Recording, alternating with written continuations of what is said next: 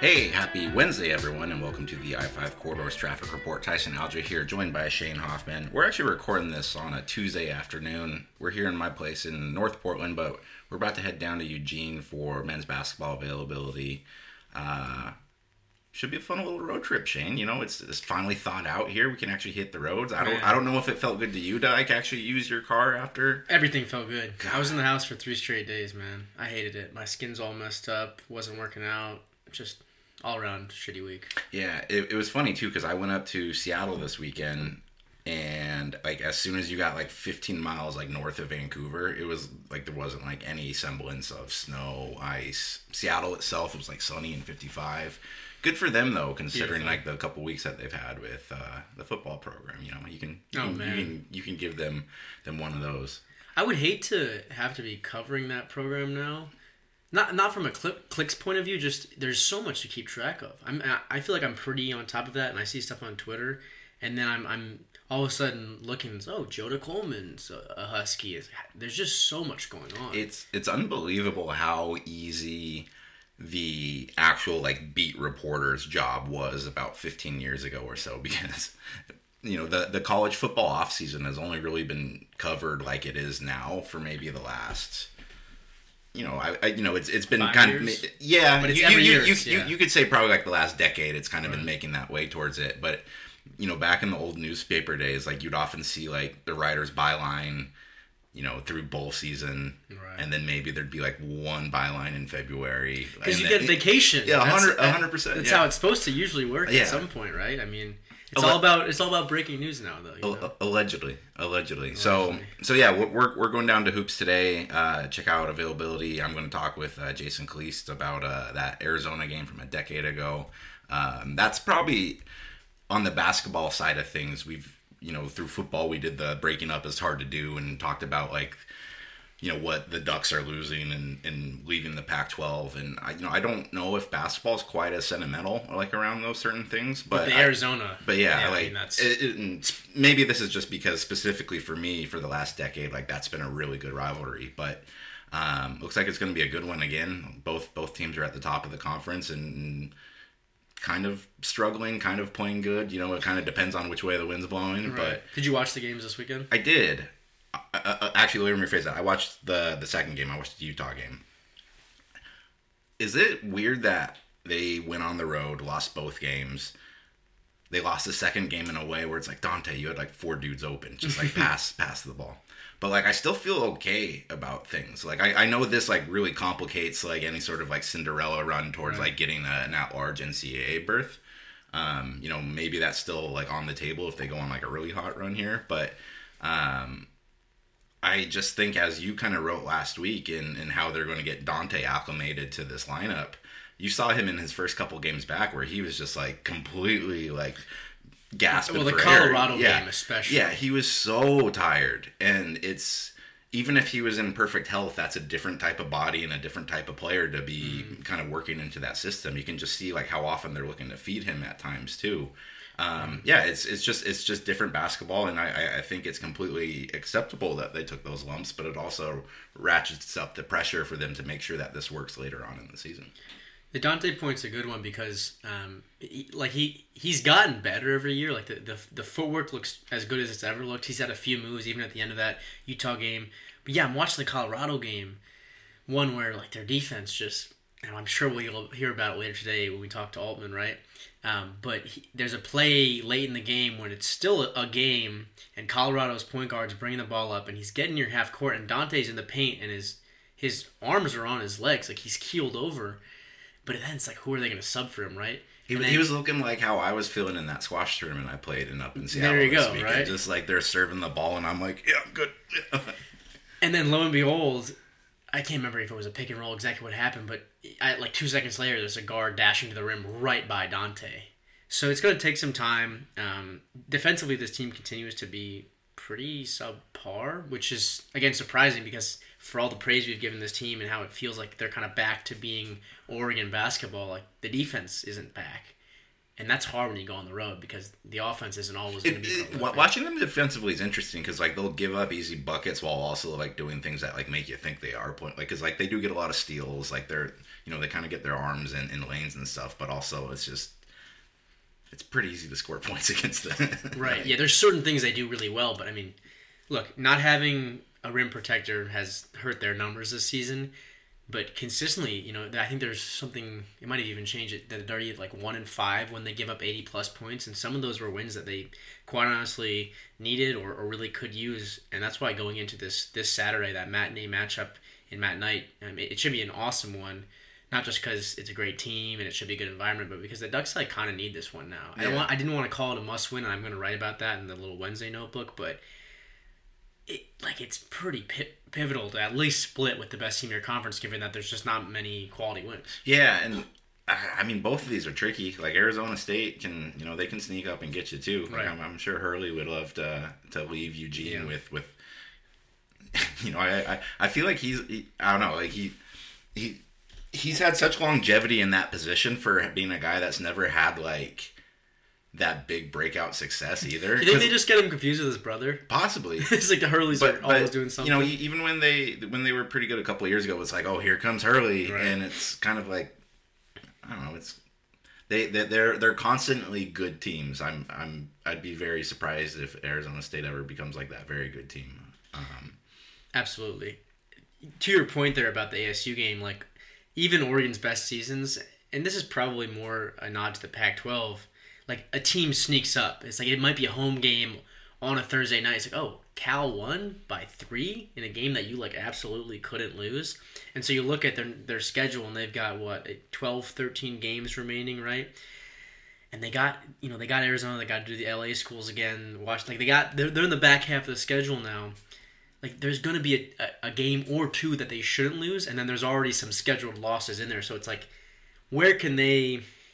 Like is it is it sweeping Colorado and Utah on the back end? Of? Yeah. Like where can they make those up? Because I thought they would split that trip. I didn't think they were going to sweep it, but the fact that they lost both is tough because they're both close games at one point. A hundred percent. And you know, at, to to your point, you know, at the start of the year, you would have thought that like getting USC and UCLA on the back end on the road would be like a nice boost at the Nope. end.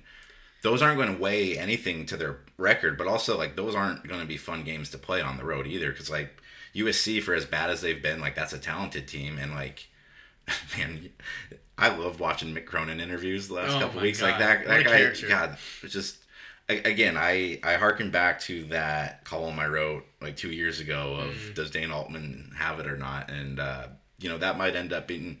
I don't know if that's like a cold takes one because it was just kind of an open question and he's answering it with the fact. I know. that- I think that's that but, stands uh, up very well. But but I, I don't know if my example in that story of like I wrote that after watching the UCLA game when I think UCLA was a one seed in Portland. top three. Yeah, yeah, they, they and, were. and it was like a very like uniform style of like how they were playing, and it Right. was, um, you know, the guy kind of looked like a mob boss there on the sideline in the way that he ran it, and Mm-hmm. What a now, he's so he's so funny to watch because he's real small. dude, I loved in his post game this last game when the Arizona reporter asked him like, what was the crowd like, and he's like, I don't care about the crowd, like, you know, hmm. that is a question that you would ask, or, or something. I'd hate to cover him. And then that reporter tweeted out like, "This is the first time I've ever asked him a question. Like, I don't have any history with them." wow. Yeah, I didn't even see the back half of that interaction. Man, yeah, I mean to your point there though, like again, there's so many of these sites that you can look at rankings, net, uh, all these kind of things. Like if we're just looking at KenPom right now because I have it pulled up, the Ducks um, fell down to 55th after their loss to Utah. Um, and if you look at the rest of their schedule, Arizona's third, Colorado's 27th, Utah's 23rd right now, but there's no other team on the schedule that is above of or above Oregon, excuse me. So if they're going to move up drastically, it's going to have to be against those schools. Um, and I think they can. I mean, again, for all we're talking about how the Ducks aren't defending, like their offense continues to be great. They're top 30 in the nation in, in shooting from from deep. Um, and they, they have so much offense. I mean, we, we, we make these little comments about, oh, it's a different guy every game, but you got the Couisnard game.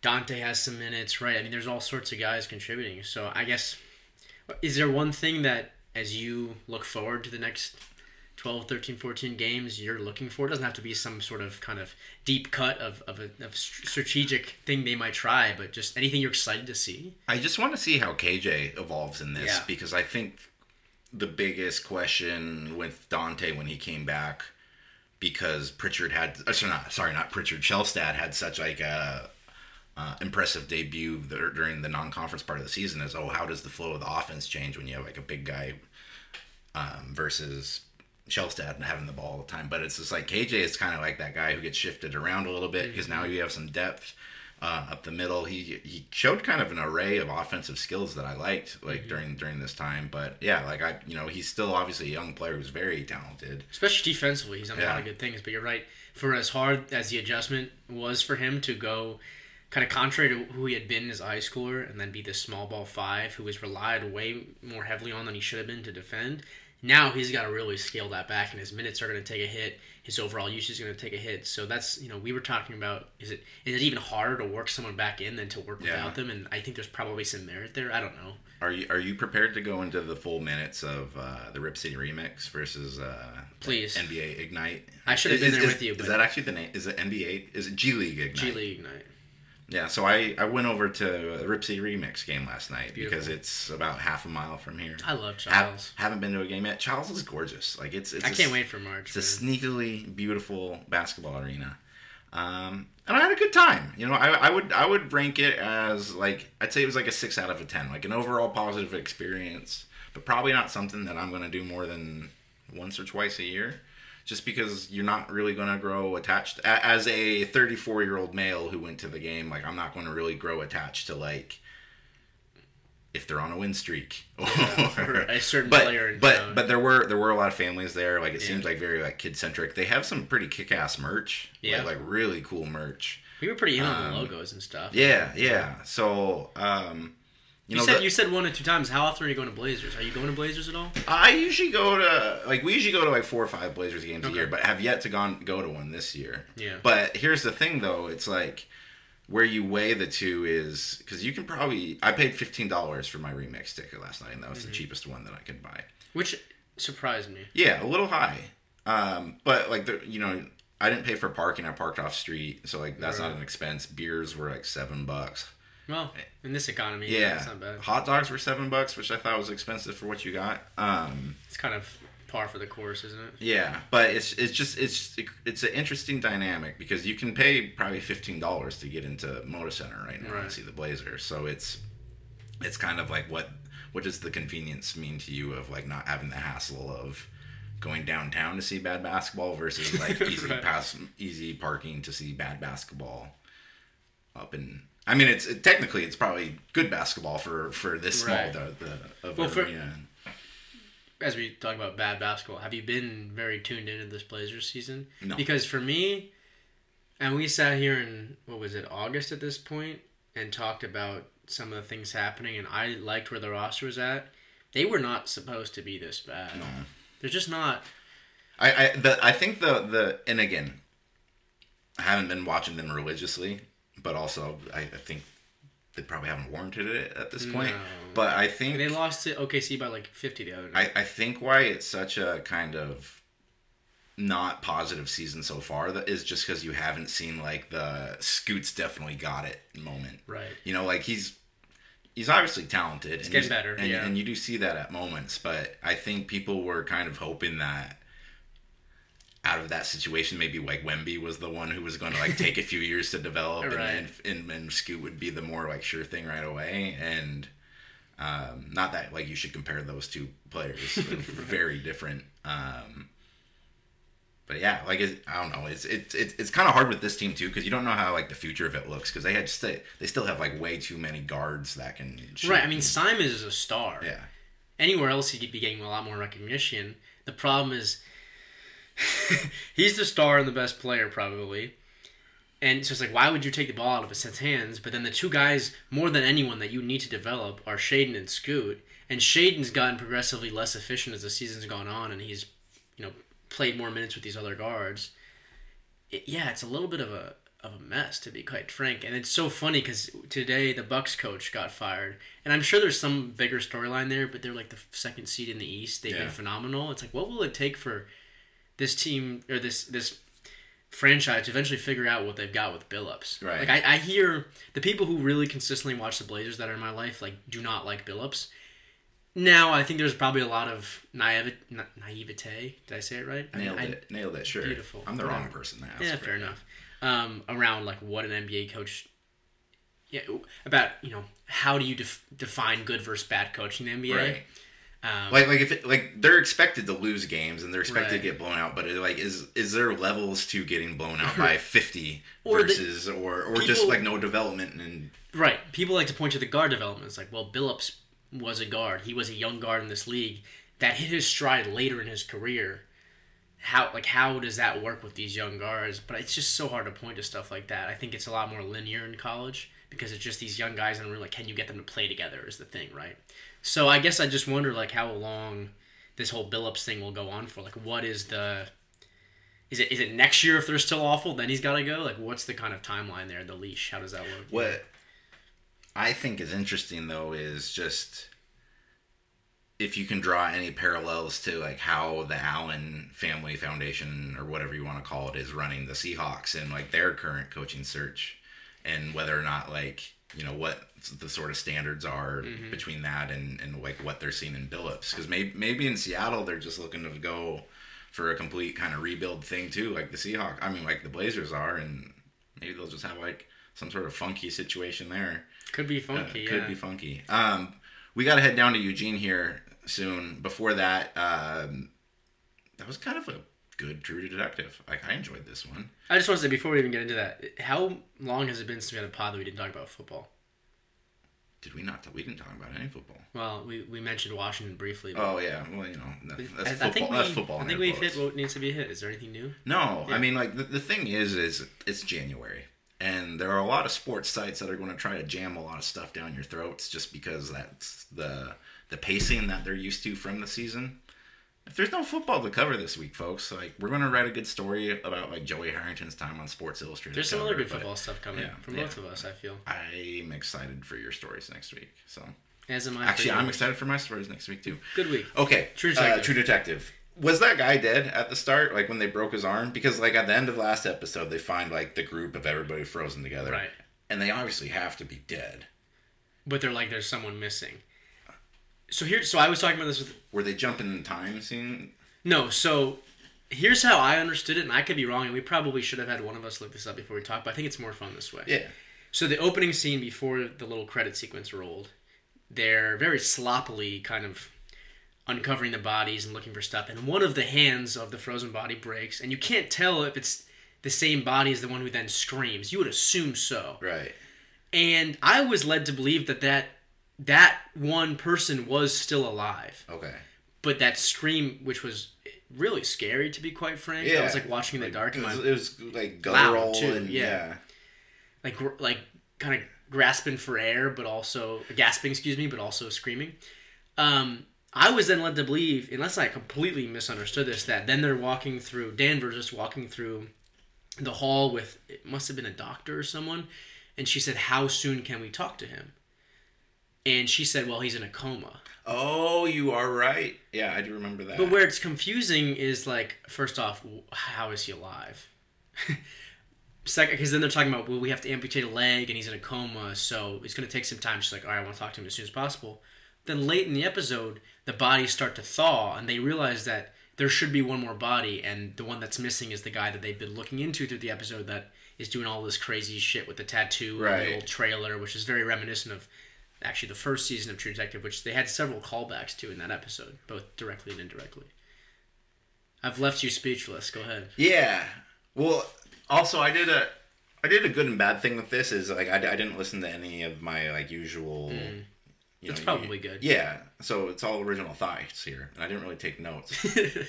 um, and I'm sure you watched it very clear minded as well. 100 percent. Um, I liked that they kind of make Danvers' character very un- like they try to make her like like I was watching with my my wife who's a nurse and like Yeah. when like the he's like oh yeah you're just like a night nurse like where you know it's just like Yeah. okay like She's not likable. yeah she's definitely not likable The the uh, the the woman who created the show though said that that was her goal. They wanted to. I mean, it's, it's it would be, it would be no different than if it was like a gruff like male detective who Right. like you're you know it's just No, it's Yeah. it's. I like it. I think the duo between her and the other woman.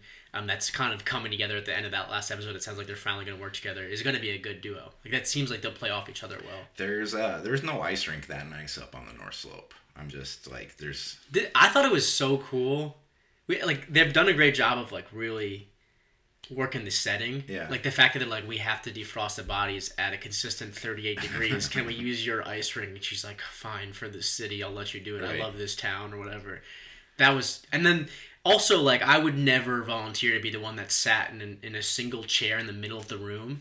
With space behind Dude, me I- and in front of me, and then just low dim lights on the bodies that are yeah that are thawing out, but could still also maybe be alive. yeah yeah. I did I did like how they were like you know the guys just scrolling TikTok too, you know, like watching his videos. Um, yeah, that, that's always kind of that. That's kind of the unique thing up there too, is because like you feel like you're in like such a like a rural and Yeah. remote place. You know, you can even see that in like little aspects of them being like, "Oh, should we throw this case to Anchorage?" You know, like Right. you guys are too remote to like be equipped. To, but then to have kind of a little bit of the blending of. uh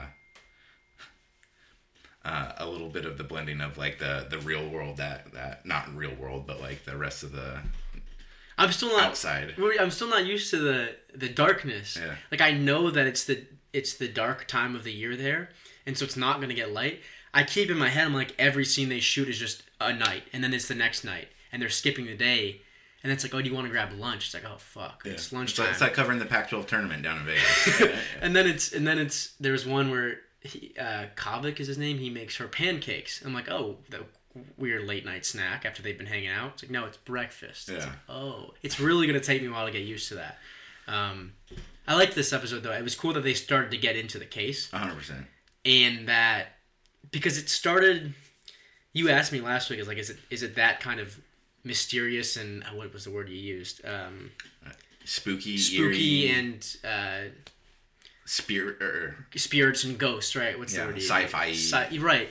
And I think they kind of used a few of those scenes, like when they're going back and forth, Danvers and the, the younger um, cop, the boy who I now forget his name, they're at the ice rink and they're asking each other questions. She's like, no, what's a better question? And he's like, oh, how, how scared do you have to be to run out in the cold without your shoes? Like, I like that they're starting to ground it more in like an actual detective, case. detective work. and he's like, he's like, oh, a killer. Yeah. And that, that was cool to me because it, it's getting back towards what you might have imagined.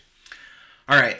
We got Supernatural was the word I was looking supernatural. We got to take off. There there's a chance that there might be a second part of this podcast attached to this, but we can't quite confirm that before we head south. So um I guess you're just gonna have to find out.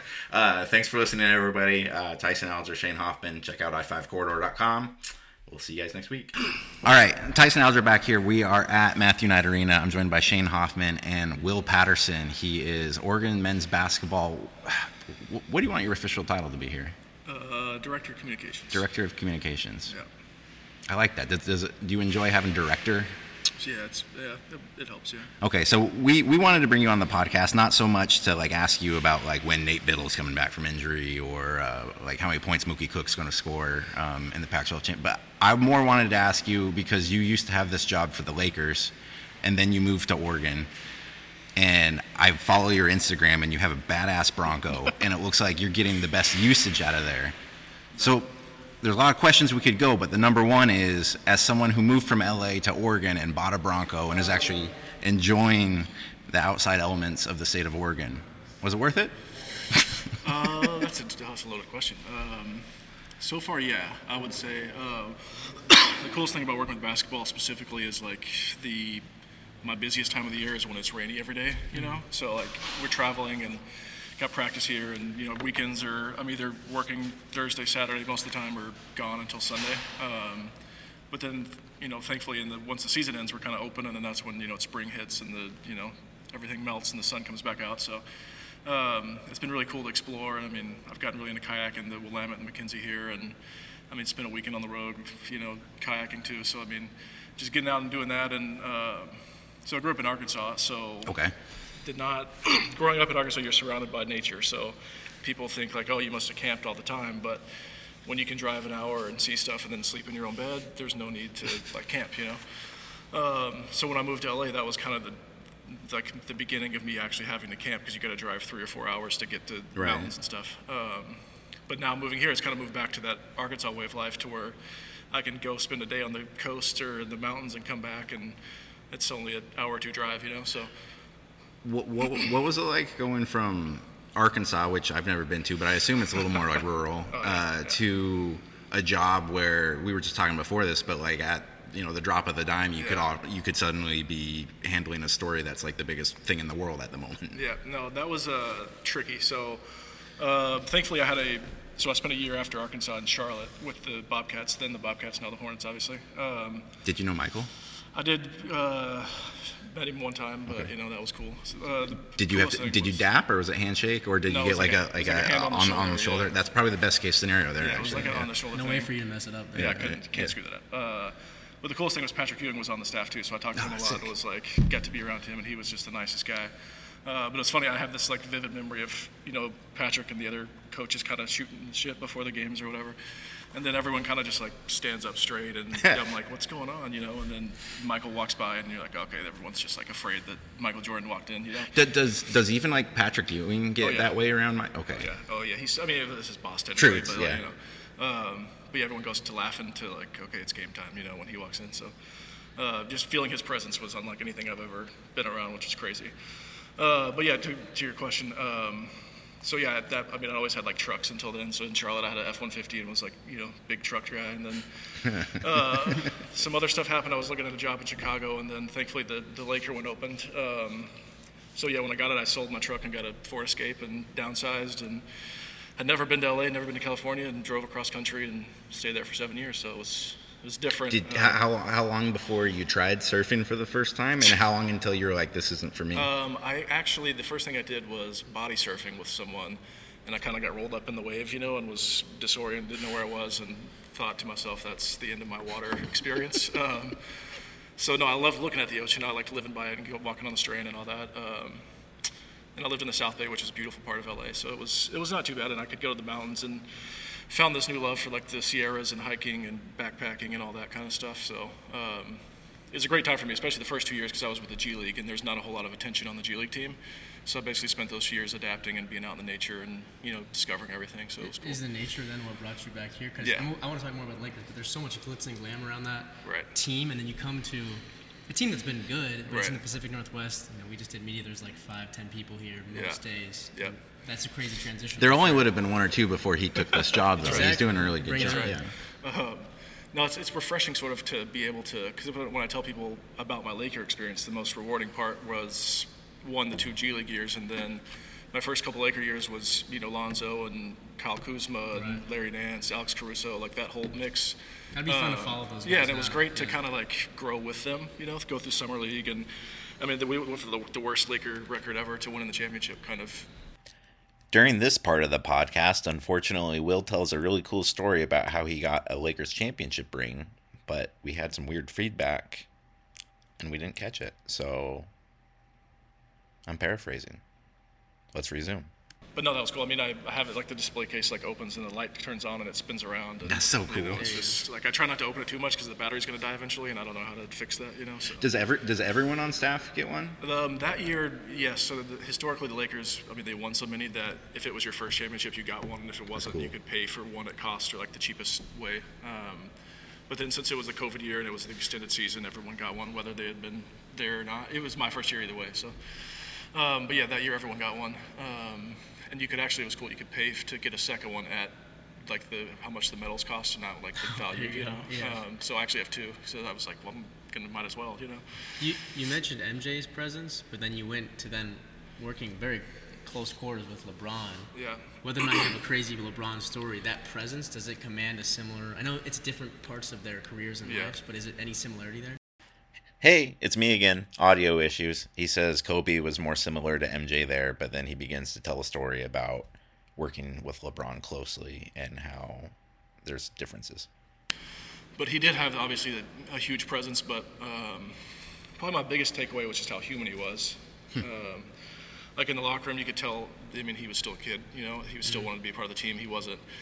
I mean, yeah, he's got his own security and whatever. But as as far as um, the everyone says like first first in the locker room, last to leave, or first in the gym, last to leave. That's actually. I mean, he's there at six o'clock in the morning, and I mean, just has put the time in, and he invests in his body. And I mean, the guy's done so much. Um, but yeah, to me the people you know have opinions have opinions on him either way. But to me, it's I always go back to I mean the kid was on the cover of Sports Illustrated at 16, Or and then RIP he's still like right, yeah, true. But he's still you know with his high school sweetheart, and like, Yeah. he's never really had a big story break, and he's been the best player you know that he could be. So he's somehow lived up to expectations and not had a huge scandal or whatever. So I mean. He just is as normal of a superstar as you can be, I guess. the, the one thing I also want to follow up on is so like that year that they that you got your ring, that was COVID year, bubble, Kobe dying. Yeah. Um, like have have you been able to like put that year into context in your life? like, like Uh, that feel, it's- that feels like so much so much stuff Yeah. happened that I mean, a lot did happen. Um, obviously, everyone remembers where they were when the, the news broke, but that one was tricky just because at the time I was number three in our PR department, and the number one had been. This is might not sound that might not make sense, but the number one had been number two when Kobe was his whole career, and so in the PR ranks, like if if the best players go into the All Star game, chances are the head the VP is not going to go, the number two is going to go. Um, so she was really close with him, um, like friends with the family, and knew him really well.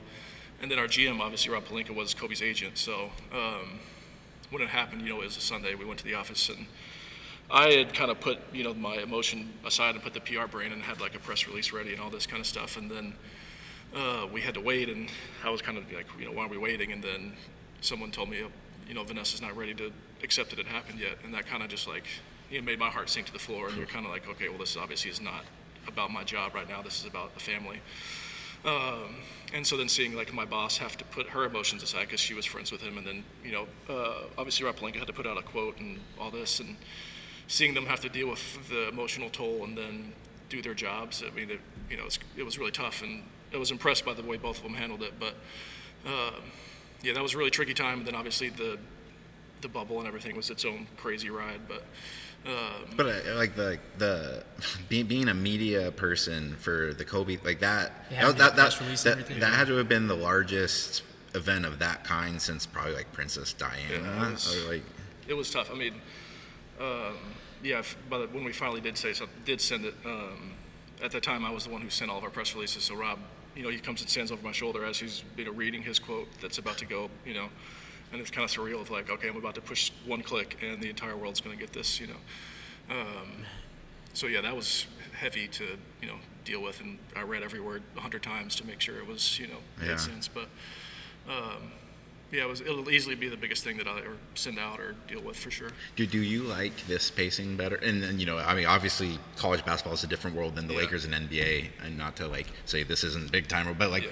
the pacing of college basketball is much different than, than NBA. Like, Right. like how, how have you enjoyed that? Uh, it's been good. Um, I mean, honestly, the, part of the reason I took the job was because it was a slower pace, and I mean, I'm 33 now, and kind of trying to slow down a little bit and not. I mean, you're traveling 40 games a year. That takes a toll on you, whether or not you're in a five-star hotel or in a chartered flight or not. I mean, you're getting home at 4 a.m. and having to adjust to the time and go back to work the next day. Um, so, being able to only have you know 10 conference road trips and to have kind of take it easy and have a slower pace of life and kind of try to settle down here and I mean, because long term, I didn't see myself settling down in LA and you know trying to raise a family there. Um, this is kind of more of the speed of life that I want to have for my kids, and you know, have stuff available, but not just kind of be in a private school all the time, and you know, be in a landlocked road, and actually have, I guess I would call a normal experience. You know, because Yeah. LA is obviously not a normal experience. So. How uh, how'd you come up with the the basketball artwork posters? Like I, I think those I think those are some of the coolest things that Yeah, no, it's been awesome. It's been it's gone way better than I thought it would. Um, but it's sort of an idea I stole from Portland. So when you're in the NBA, you see, I mean, like I said, I'm at 40 games a year. I see the game production and, and how they promote games, and I thought it was really cool that they had artists, uh, mainly local artists, come and do theirs. Um, so I kind of the first season went by here, and I was trying to think of how we could be unique and do something that's cool to Oregon, but also you know cool to everyone. Um, and so I talked to the contacts I had at the Blazers and kind of just said, hey, number one, I'm going to steal your idea. you know, they said, Yeah. okay. And then number two, you know, was there anything you have to worry about or is there any, did anything go wrong or did you not think of that had to come up? Um, so once we had those conversations and I kind of figured that if we could just limit it to 10 games for our home games and do it right, um, that would be cool. So uh, from there, I, let's see, I talked to our creative team here and then kind of I wanted students on campus to be involved just because I didn't want to like have someone in our team design everything. I want different minds to kind of come forward. So I reached out to the product design school, um, and they were great. They suggested some you know junior senior artists that would be interested in helping. Um, and so from there, I was kind of nervously anxious about okay, let's see what the first ones look like. You know, last season. Um, and when the first one came in, I was blown away. I was like, "This is awesome! It's not gonna like you can't beat it," you know. And then the second one came in, and it was the like the uh, New Year's Eve ball going through the Yeah. hoop on the New Year's game.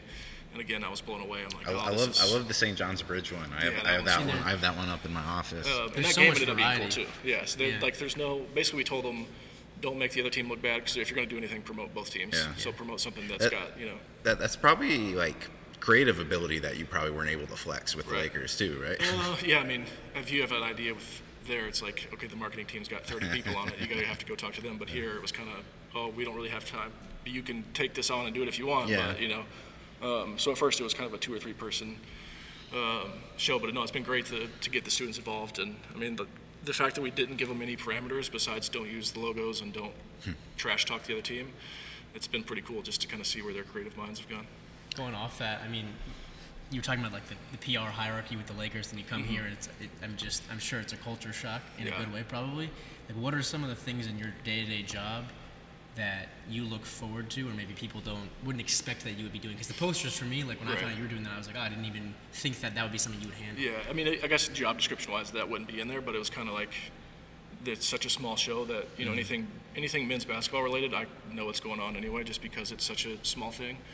Um, and that's good and bad. Obviously, there's a lot on the plate, but it's also the fact that it's such a tight circle. I mean, I pretty much am the voice of you know Twitter, Instagram, the website, you know, the media interviews. Like it's all one place instead of oh, like I don't know who what kid posted this, you know. So it's it's good in that way that you know we kind of do everything in coach's voice and do it in a serious manner. We're not putting you know trashing other teams or doing anything like that. It's just kind of promoting our team and you know making him look good without being like silly or you know not serious. Um, so yes, but um, yeah, doing the social stuff is definitely different because in obviously in LA they've have a whole team to do that. So the fact that I'm even involved in social media is different. Um, but it's nice, like I said, the whole mes- message from the, every voice is kind of the same. So that's that's a cool byproduct of that. Um, but yeah, that's pretty much it. And obviously, there's other teams here, so I'm, in, I'm helping out with other like tennis and other sports. so that's kind stuff. of yeah. You did some you some help with the announcing of the football. Yeah, this yeah. I sit next to Don at football and point at names for him, which is You get the it's kinda- shout out on the jumbotron. Yeah, which know. is nice, you Not know. jumbotron, the uh, Well, loudspeaker, yeah. I guess. I guess. I mean, you've been here for three years now. It's yeah. third This year season, three. right? Yeah. The last two seasons, the team has been good, but I think locally, and you've I'm sure picked Mm-hmm. up on it, it just hasn't necessarily been what people were expecting. For for better or worse, Right, and I think right. probably a little unfairly. This year's definitely felt different from the outside, and you're around this team all the time. Just generally, like, do you get a different vibe from this year? Um, I mean, I would say yes and no. I mean, yes because I think when we only had seven guys, we managed to win a couple games that we maybe wouldn't have. Um, you know, like last year, dropping the Utah Valley game and some of the games you you shouldn't have in non-con kind of hurt us in the later in the season. So I think um, they've taken care of business as far as playing with you know the best of their ability with the guys they have. You know, like winning games with a small ball and kind of adapting. Um, but yeah, it seems like the team really gets along, and the freshmen are say, really yeah, coachable. And I mean, like Jermaine being you know a six-year player with a Jackson, a freshman in the backcourt, is just kind of cool to watch them Mm-hmm. help each other. And uh, even hearing Jermaine talk about how hard Jackson works and admitting that he didn't work that hard as a freshman, it was kind of it opens your eyes a little bit of you know these guys are even as a six-year player, you're still learning and but still trying to help the team. Um, but yeah, it just seems like the guys get along and it's just a good group. Like the staff gets along. I mean, the, the travel party, it's always you know a good time, and it's never. I mean, if we lose, it's quiet, but otherwise, it's not. It's uh, yeah, it just seems like a good group that everyone kind of liked each other. Well, we, we know we, you got to get out of here soon. So because we forgot to do this at the top of the pod, what's the best thing you've eaten this week? Best thing I've eaten this week. Yeah. Or or two weeks. Today's yeah. Tuesday. Yeah. Or, or like within within the 14 last. days. uh, yeah. oh, that's tough. we, we do this at You've the gotta end have of some every spots in your podcast. by now, you know. Yeah. Or, or actually, yeah, we'll we'll we'll expand it to what have been your favorite things Yeah, to eat in Eugene um, since you've.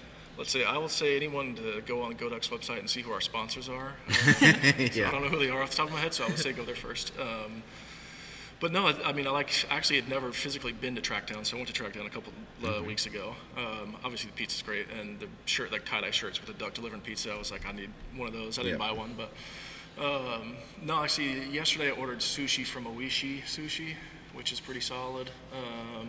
Are you a big like foodie? Do you go out a lot? Do you I'm like not a to huge. Uh, I do like to cook a little bit, um, but no, like every, tonight. Tonight, actually, we go play trivia at Manifest. If anyone wants to come play in downtown Eugene, but um, that's pretty much the one time a week that I actually go out and you know do stuff. But otherwise, during the season, we're pretty pretty tied up. We, we were thinking of doing a, uh, well, I was thinking of doing like an I 5 corridor. Uh, we're good, it's just screensaver.